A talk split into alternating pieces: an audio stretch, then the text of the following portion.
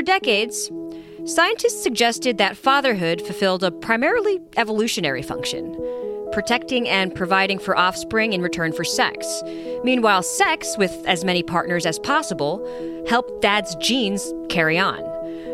But after millions of years, changing sex norms, dating apps, and entertainment going increasingly digital, that relationship with sex evolved.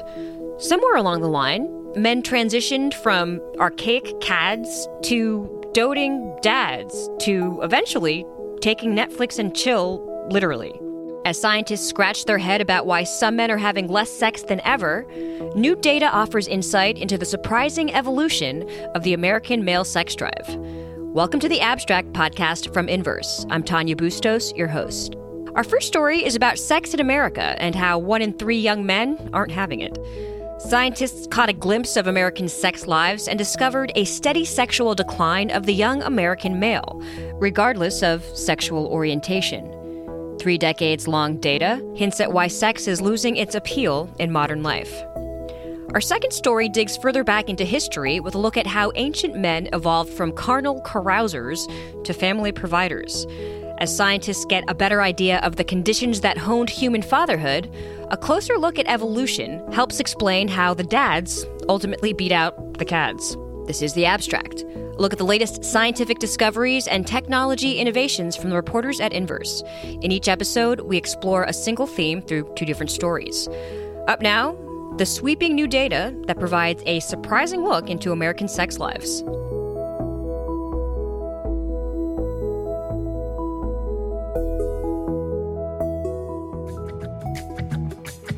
Just wanted to give you a heads up. We are going to talk about some adult stuff here. A new study appears to derail the long held belief that men are obsessed with sex. You may hear from people you know that having sex more often will make you happier. So, like once a week, twice a week, every day? Every day. Every day? For reasons scientists have difficulty explaining, people are having less sex. Men, in particular. While it may not fall in line with eons of pop culture references and generations long cultural stereotypes, about one in three men, ages 18 to 24, reported no sexual activity in the past year at all. After analyzing the sex activity of almost 10,000 people over two decades, scientists caught a never before seen glimpse of American sex lives. According to this research, published June 2020 in the journal JAMA Network Open, there's been a steady rise in sexual inactivity between the years 2000 and 2018. Whether it's delayed adulthood or a barrage of digital distractions brought on by the last 20 years, across an entire age range, men reported dwindling sex lives. On the flip side, sexual activity in the total range remained stable among women throughout the study. Experts say it is particularly impossible to draw conclusions about causality of the association between larger trends in society and sexual activity, and making things even more challenging is the lack of overall historical data on sexual activity in the first place. As for why young men are having less sex, scientists haven't pinned down what exactly is causing the stark sexual decline, but its authors say the trend may stem from a range of factors. Let's get more on this from Inverse's Ali Pattillo, who wrote all about this. Hey, Ali.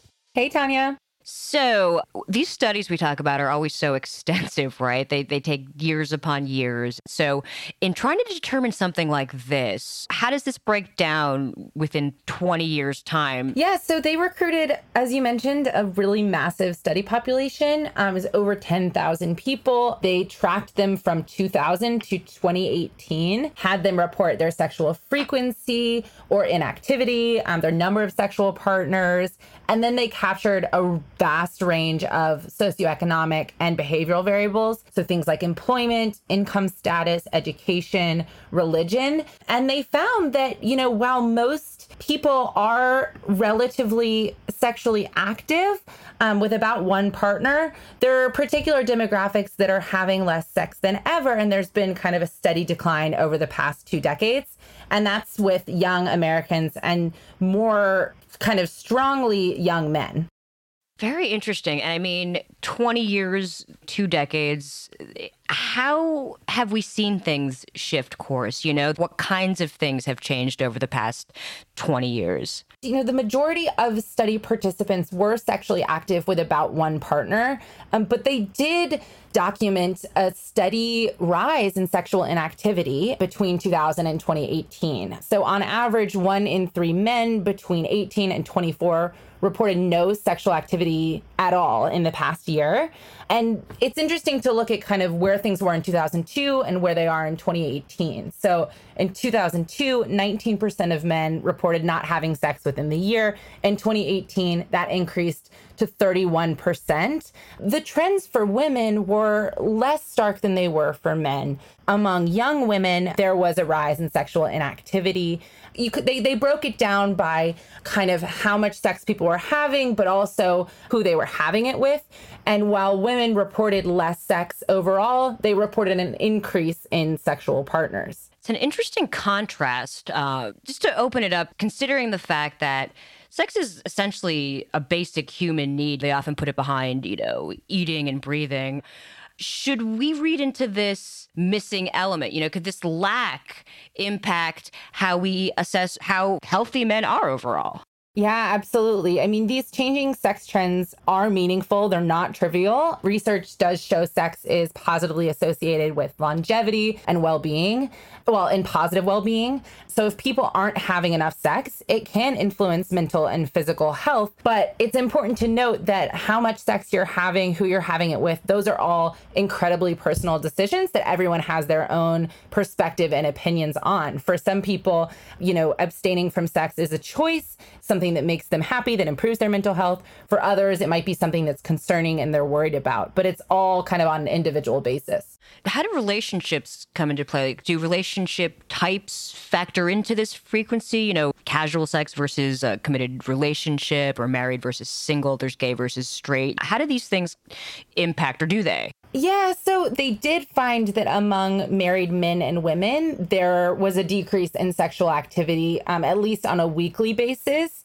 Sexual inactivity was rare. What was interesting is they did find that higher income folks seem to have more sex than lower income folks. And they also found that students were likelier to be sexually inactive than non students. So there were these kind of behavioral and lifestyle factors that were at play, but I think that a lot more research needs to be done to untangle those. And just trying to figure out okay like what has changed so drastically in the past two decades has anything? And the most obvious difference seems to be this digital evolution online culture social media and, and apps dating apps what have you all this digital communication right? I just wonder how heavily this new shift in culture, this slow shift we've experienced throughout the past 20 years might have impacted things. Does the team address this in any way? There could be, you know, a, a countless number of factors at play, but the study's authors do speculate that changing sexual norms, perhaps rising stress, the rise of social media, smartphones, time spent online, as you mentioned, and even just the busyness of modern life may be crowding out intimate relationships. And Jean Twenge, who is a veteran psychologist who wasn't involved in the study but wrote a related commentary, she wrote that, you know, young people seem to be growing up more slowly. Social life and entertainment have gone increasingly digital. And it seems like these young people are postponing the start of adult activities, including sex and dating. And kind of overall time spent online may be replacing time once spent face to face. And in turn, people have fewer opportunities for sex. So ultimately, yes, men are having less sex, but is that a bad thing? You know, does that mean that they're not satisfied with the status quo? It just brings up the question how does sexual inactivity relate to dissatisfaction, or does it? Th- this link, was it addressed in the study at all? Yeah, that question wasn't outlined or kind of answered in this study. That's something that the researchers are really interested in pursuing next because as i mentioned before you know sexual inactivity or activity is is a personal choice. Um, so they would need kind of studies to analyze people's kind of behavioral responses their mental health in response to all of this. And this was really tracking okay what are the patterns of activity or inactivity? Listeners can head to inverse.com for the full story. Ali thanks as always. Thanks tanya. The modern male sex drive didn't just happen. It had to evolve, and scientists are starting to get a better idea of the conditions that honed the modern human male and fatherhood in particular. Up next, why ancient men had to evolve from carousers to doting dads or died.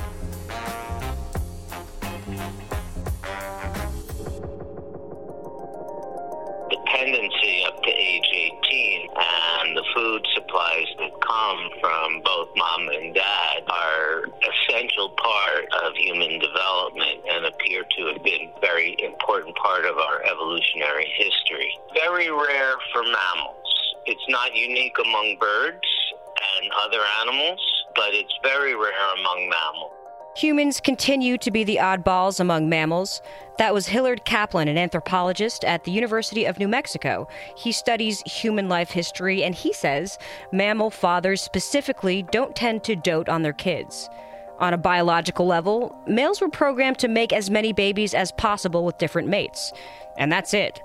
Somewhere along the way, though, the human male broke free from promiscuous mating systems that characterize other apes. Somewhere along the way, ancient males and females became couples who formed families, and men became dads.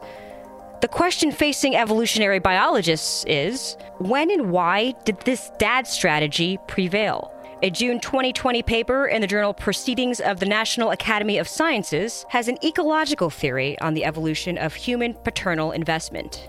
As the African savanna started to uh, dry out, and there was a uh, radiation of mammalian species, so that there were lots of animals on the hoof, fewer fruits.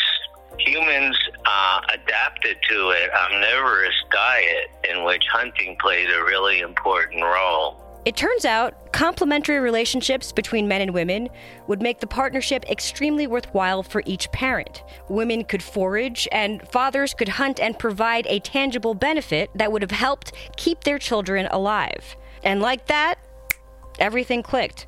Fatherhood co evolved as humans had to get more creative to survive, and also ensure that their offspring made it as well. And forming a family may have provided that crucial missing piece. Let's get more from friend of the podcast, Inverse's Emma Betuel. Hey, Emma, how's it going? Hey, Tanya. Good to be called a friend of the podcast. Always. So, you have to look back and see how it all started. And biologically speaking, why don't male mammals tend to assume that father role in raising their young generally? Yeah, that's a good question. As I was reporting out this story, that was sort of the place where we started, which was why is fatherhood unique even to begin with? That's the first question we had to answer.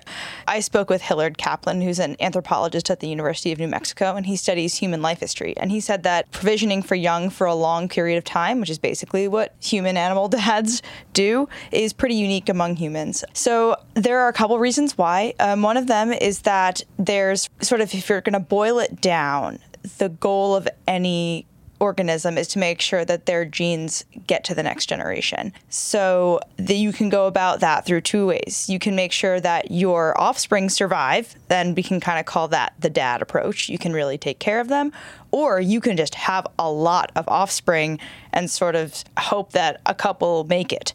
And generally, it seems that human dads have chosen the latter, but that didn't have it didn't have to go down that way. There were some pretty interesting things that happened over the course of evolutionary history that made the dad approach win out for humans. So, in looking at you know these ancient human couples, you know they have to start combining forces. Like I said, investing in their children through a family unit. So, what kinds of conditions ultimately allowed for this to happen? Yeah, so there's been a bit of a change in the way that evolutionary anthropologists look at this. At first, we kind of thought that the reason that male and females may have teamed up uh, way back when was it was it was sort of a, a, meat for sex exchange. The father would go out get meat, and there would sort of be guaranteed access to females. But a bunch of chimpanzee studies have come out since then that kind of cast doubt on that approach. So a newer explanation, and this is the one that my source favors, is that there was this period about two million years ago when the savanna basically started to dry out. So the amount of mammals present out there ended up increasing, as things like potatoes and nuts and water dependent fruits kind of declined. So, what you end up with are these sort of tough ecological conditions, but you've got a lot of meat around. And the argument that my uh, source put forth was that it made it more advantageous for men and women to work together to glean a diversity of food sources, so gathering and meat. And there was this moment where fathers could really have a tangible effect on the survival of their young. And that is obviously incredibly advantageous, especially in the human context where humans don't have a ton of children compared to something like fish where they'll have, you know, hundreds or thousands of babies. You really only have a few kids, and it takes a really long time for those kids to reach maturity. Humans have a particularly long, protracted adolescence, so dad can really contribute a lot there given these difficult ecological circumstances. So that's one very obvious way, you know, ecologically, and you see the whole evolution that pans out through that, but it, there seems to be more as to why it prevailed. How more so is this formation of family further helping this dad strategy win out? Yeah, there's sort of another explanation uh, in that basically, if dad sticks around and you provide excess energy in the form of food, um, you might allow the mother to have shorter intervals between births.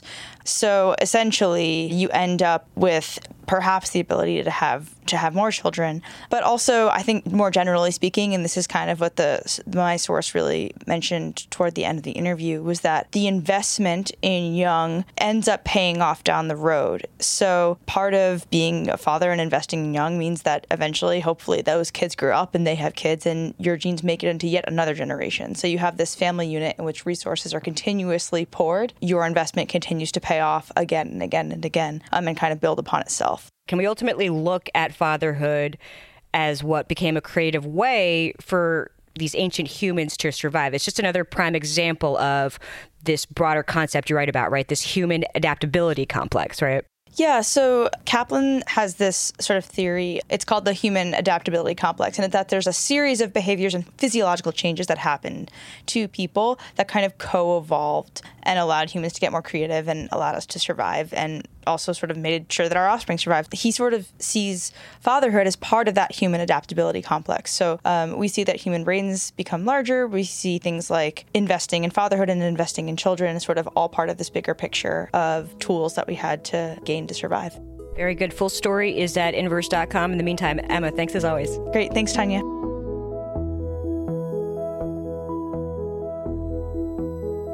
Head to inverse.com to read more about what the latest research says about the American male sex drive. You can click on the link in the show notes for all stories we talked about today. If you agree that science and facts matter more than ever, give us a rating and review on iTunes to help more people find the abstract and other podcasts like it. New episodes of The Abstract are released three times a week. Find old episodes and more original reporting on science, innovation, culture, and entertainment at inverse.com. Look for the Abstract podcast on Apple Podcasts, Google Podcasts, Spotify, or whichever podcast app you use. For Inverse, I'm Tanya Bustos. Thanks for listening.